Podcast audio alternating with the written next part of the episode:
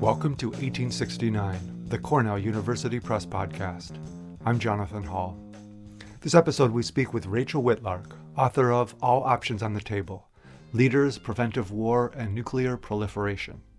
Rachel Whitlark is assistant professor in the Sam Nunn School of International Affairs at the Georgia Institute of Technology. Whitlark's articles have appeared in Security Studies, International Studies Quarterly, and International Studies Perspectives. We spoke to Rachel about why certain leaders opt for preventive strikes against states attempting to acquire nuclear weapons, while other leaders do not.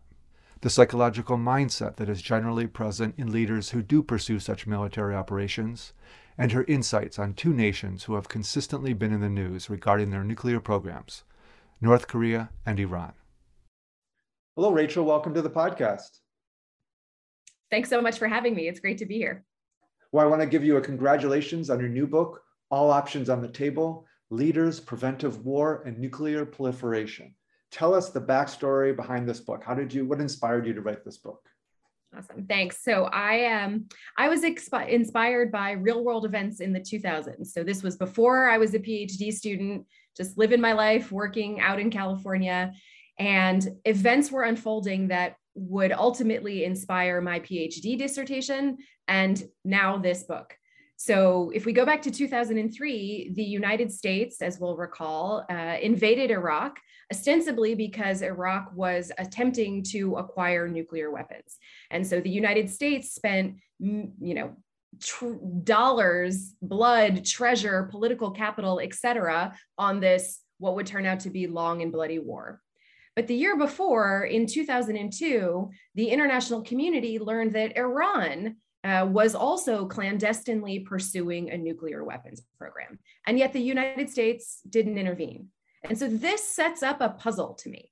Both Iran and Iraq were or are uh, signatories of the Nuclear Nonproliferation Treaty, um, who had pledged not to pursue or acquire nuclear weapons. And both yet were caught doing so anyway, uh, sort of in contravention to, uh, to their treaty obligations. And these are seemingly analogous cases in many ways, right? Large Middle Eastern non democracies, hostile to the United States and US allies, US interests, and military force was used against Iraq, but not Iran. And I found that strange. This puzzle gets even worse, though, if we fast forward until 2007, when Israel destroys a nuclear reactor uh, that was being built in the Syrian desert. Despite at the time and for the last five years saying that Iran was the major threat to Israel in the international community because of its um, illicit nuclear program. So here we have another data point. Again, seemingly analogous cases, seemingly similar cases. Israel facing two Middle Eastern non democracies, um, adversaries for Israel who are both caught pursuing clandestine nuclear programs despite their non proliferation treaty NPT obligations. Israel attacks Syria, but not Iran. What gives, right? These events this variation in the behavior that I observed just as a citizen of the world watching world events, sometimes states like the United States and Israel use military force against adversaries who they catch pursuing nuclear weapons programs, trying to build nuclear weapons. And sometimes they don't use military force uh, in those very same circumstances. This was very curious to me. And this was the puzzle that I set to explore in what is now my new book. Nice, nice. And so that's great. And so to understand the puzzle, let's look in the past. So you you looked, you took some historical examples and put the puzzle pieces together. What were these historical examples that you used in your research? Sure. So this book does a very deep dive um, in three cases of U.S. decision making against China, North Korea, and Iraq. So those are the three main case studies that are the three main uh, empirical chapters in the book itself. And in each case, since I ultimately make an argument about the role of leaders and how we have to understand leaders, and in particular, their beliefs about nuclear matters in order to understand the answer to this puzzle that I set out to explore. Uh, ultimately, when use when military force is used or considered and then used, Um, and so in each case, I compare two successive presidents and presidential administrations. Um, so John F. Kennedy and Lyndon Baines Johnson uh, in the Chinese case, George H.W. Bush and William Clinton in the North Korean case, and then George H.W. Bush, Bill Clinton, and also George W. Bush um, in the Iraqi episode. So then I also move beyond the US context and I test my argument that I have just built in the US case in the Israeli decision making environment. So I also examine uh, Israel's behavior against Iraq, Pakistan, and Syria. And here I explore the uh, beliefs and the decision making of Prime Ministers Yitzhak Rabin, Menachem Begin, and Ehud Olmert. And so the way that I put together the cases in each of these episodes that I and exploring each of the leaders I just mentioned, um, I go through historical, archival documents, personal materials, going back as far into the earliest lives of these leaders, these people, even way before they become leaders. And I look at that personal record as well as their decision making records from once they ultimately become the national executive, the president or the prime minister, um, as well as comparing journalistic accounts, contemporary accounts, um, as well as the secondary academic literature from political science, history, et cetera, et cetera. So I take all of that material and I do a very deep dive uh, to see what motivated these humans when they were young and way before they were uh, even entertaining the idea of becoming, you know, their national leader. And I investigate what they thought about how international politics works. Where do threats manifest? And how best should we respond to those threats when they manifest in international politics? So I define what I call their nuclear beliefs, specifically their views about how nuclear weapons matter for international politics writ large, as well as what nuclear weapons in the hands of a particular adversary might mean for the national security and foreign policy of the state. And I use those beliefs to predict how leaders are likely to behave and engage once they become president, once they become um, pri- prime minister. So the book is a very deep historical tour in uh, the three US cases, and then in a smaller way, uh, the Israeli episodes. But you also asked me about perhaps my favorite historical anecdote uh, yeah, of yeah. everything that I do. And frankly, that's on page one of the book. Um, it's the, the story that opens the entire thing. Um, and it's in 1963, it's the summer of 1963. So it is the height of the Cold War, right? The Cuban Missile, Cuban Missile Crisis has only just happened a few months ago. And John F. Kennedy sends Ambassador Averell Harriman to Moscow. And he goes to Moscow with the express purpose, express instructions of talking to Nikita Khrushchev, who is the premier of the Soviet Union.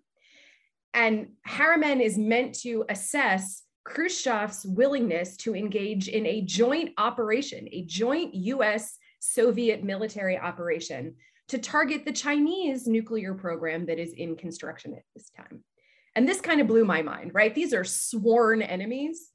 Um, and here we have Kennedy serious enough about the threat that nuclear weapons in the hands of the com- communist Chinese poses to the international community and to the US itself. And so he wants to see if Khrushchev is interested in talking about the possibility of joint military action. This is not, of course, the first time that we've seen sworn enemies cooperate where mutual interests can be identified.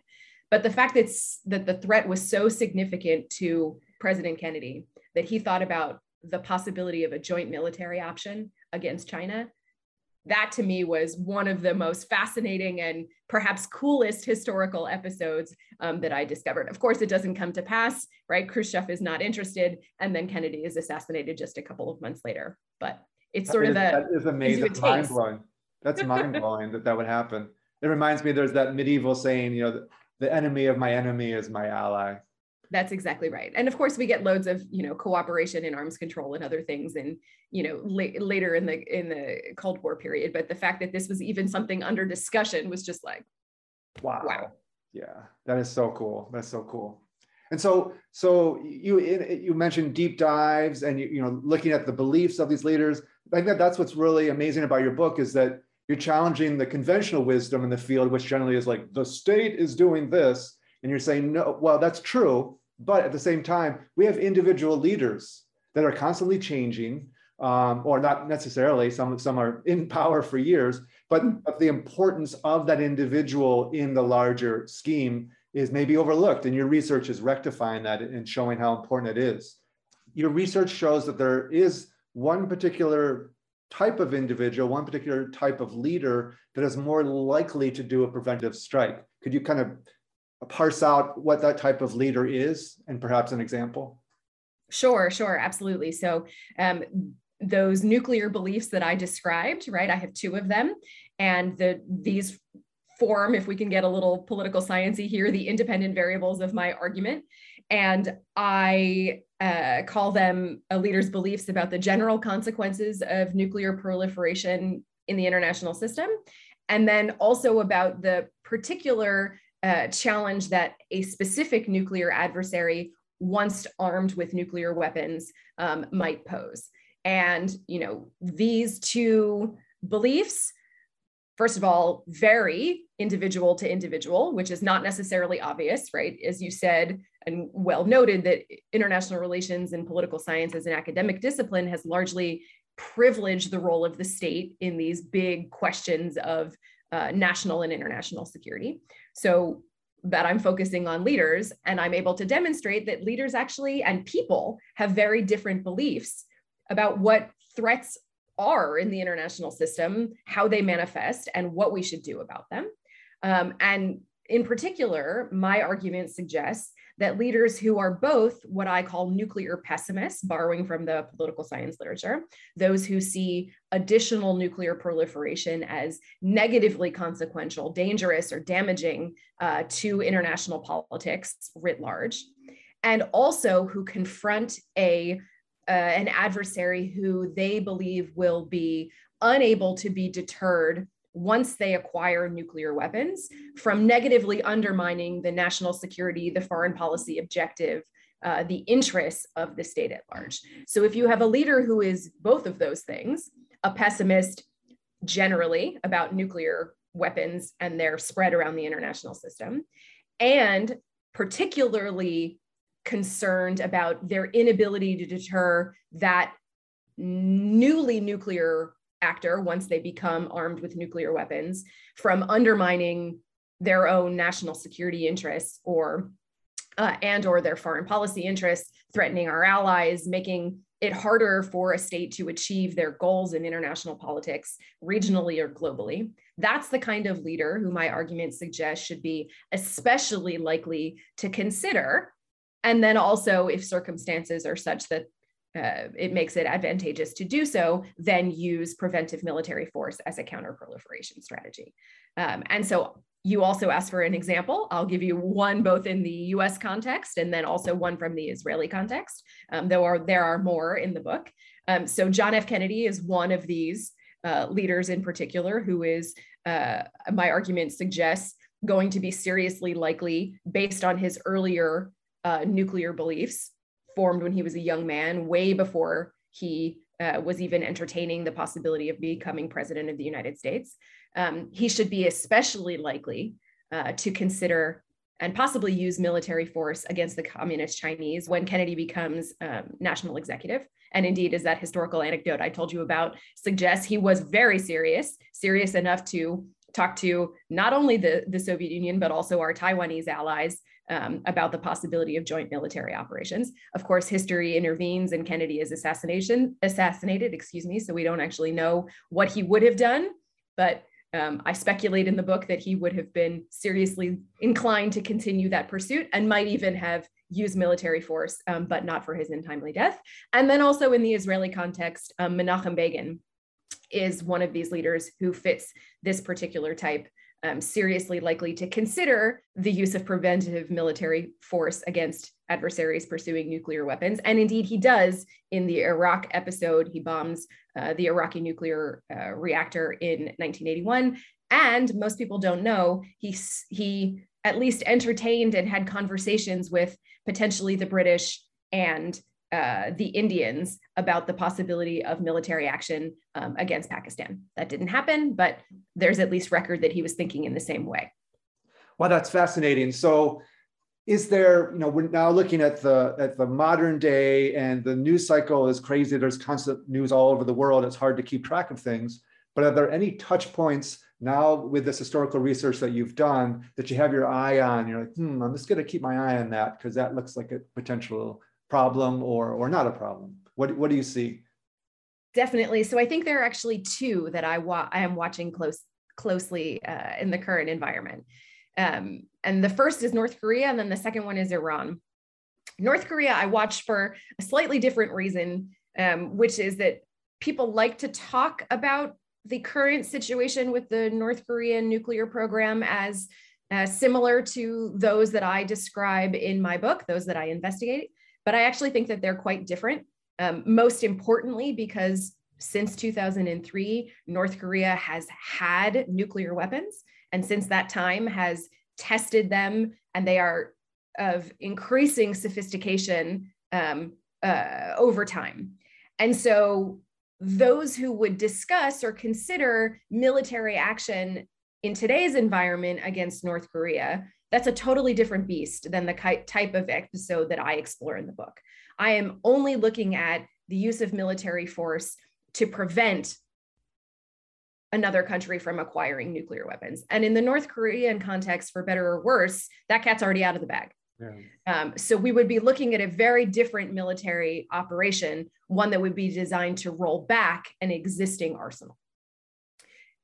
I'll also say that I do look in the North Korean uh, case historically in the uh, late George H.W. Bush administration and the Clinton administration.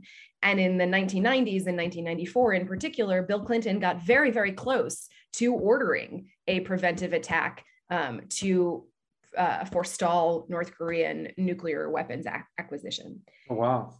It was, even in 1994, expected to be a brutal military operation with millions of people uh, potentially killed in uh, North Korea, South Korea, Japan, potentially, uh, you know, American troops and, and, and the whole bit. Um, so it was a very unpleasant military operation to consider in 1994. Fast forward some 25 odd years where they are a nuclear armed adversary, and it would be potentially infinitely worse. Um, so it's worth thinking about how those situations are different, um, facing a nuclear armed adversary or trying to stop somebody from acquiring nuclear weapons. And that's sort of a long pre- preamble to uh, the Iranian uh, situation currently potentially yields something more analogous, right? If you're watching the news right now, there are ongoing discussions between the international community, the US, most importantly, perhaps, and Iran uh, about the possibility of returning to some kind of a negotiated framework following on the prior joint comprehensive plan of action, um, the previous deal struck between Iran, a few other states and the United States under the Obama administration the US left that agreement and Iran has continued advancing their nuclear program. Now, we don't know what's going to happen with the current negotiations. We may see the return to some kind of framework that will limit the advancement of the Iranian program. Um, if that doesn't happen, we don't see a new deal struck. Or if we do see some sort of a deal for the time being. But then in the future, a new Iranian leader could decide to race to a nuclear weapons uh, acquisition.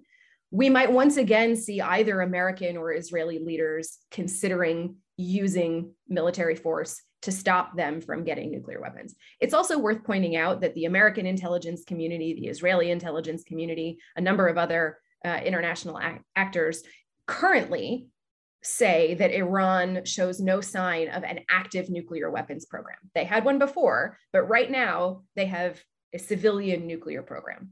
If that changes, right, if the intelligence changes, if a future Iranian leader makes moves to race towards nuclear weapons acquisition, we might see some future American leader or future Israeli leader, especially if they possess those nuclear beliefs that I described as so important in for leading leaders to be especially likely to consider the use of military force to stop someone else's nuclear acquisition, we may see these conversations uh, return to the foreground. But we're going to have to stay tuned and see what happens because perhaps we may get a negotiated framework in the very near term that would take considerations of military force off the table, at least for the time being.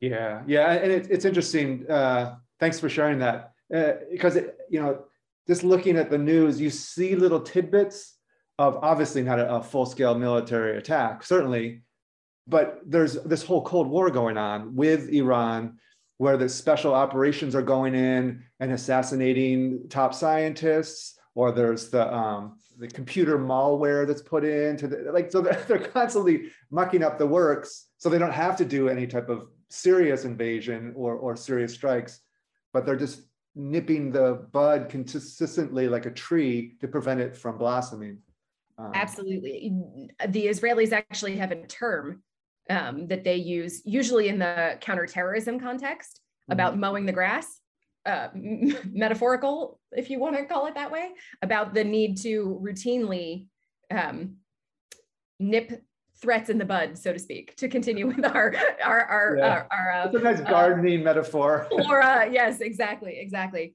And so we see something similar here. But you know, it, it raises a really important point, which is that the use of military force, as I talk about it in my book, is merely one tool in the mm. counterproliferation toolkit. And there are many other tools that the Israelis and the Americans and many others have drawn uh, from over time. Nice, nice. Well, we encourage everyone who's interested in this topic to do the deep dive that Rachel did with her research for her new book, All Options on the Table Leaders, Preventive War, and Nuclear Proliferation. Thank you so much for talking. It has been a pleasure. Thank you so much for inviting me on. My pleasure. Take care. That was Rachel Whitlark, author of All Options on the Table Leaders, Preventive War, and Nuclear Proliferation. Follow Rachel on Twitter at the handle at Rachel Whitlark. If you'd like to read Rachel's new book, visit our website at cornellpress.cornell.edu and use the promo code 09POD to save 30%. If you live in the UK, use the discount code CSAnnounce and visit the website combinedacademic.co.uk. Thank you for listening to 1869, the Cornell University Press Podcast.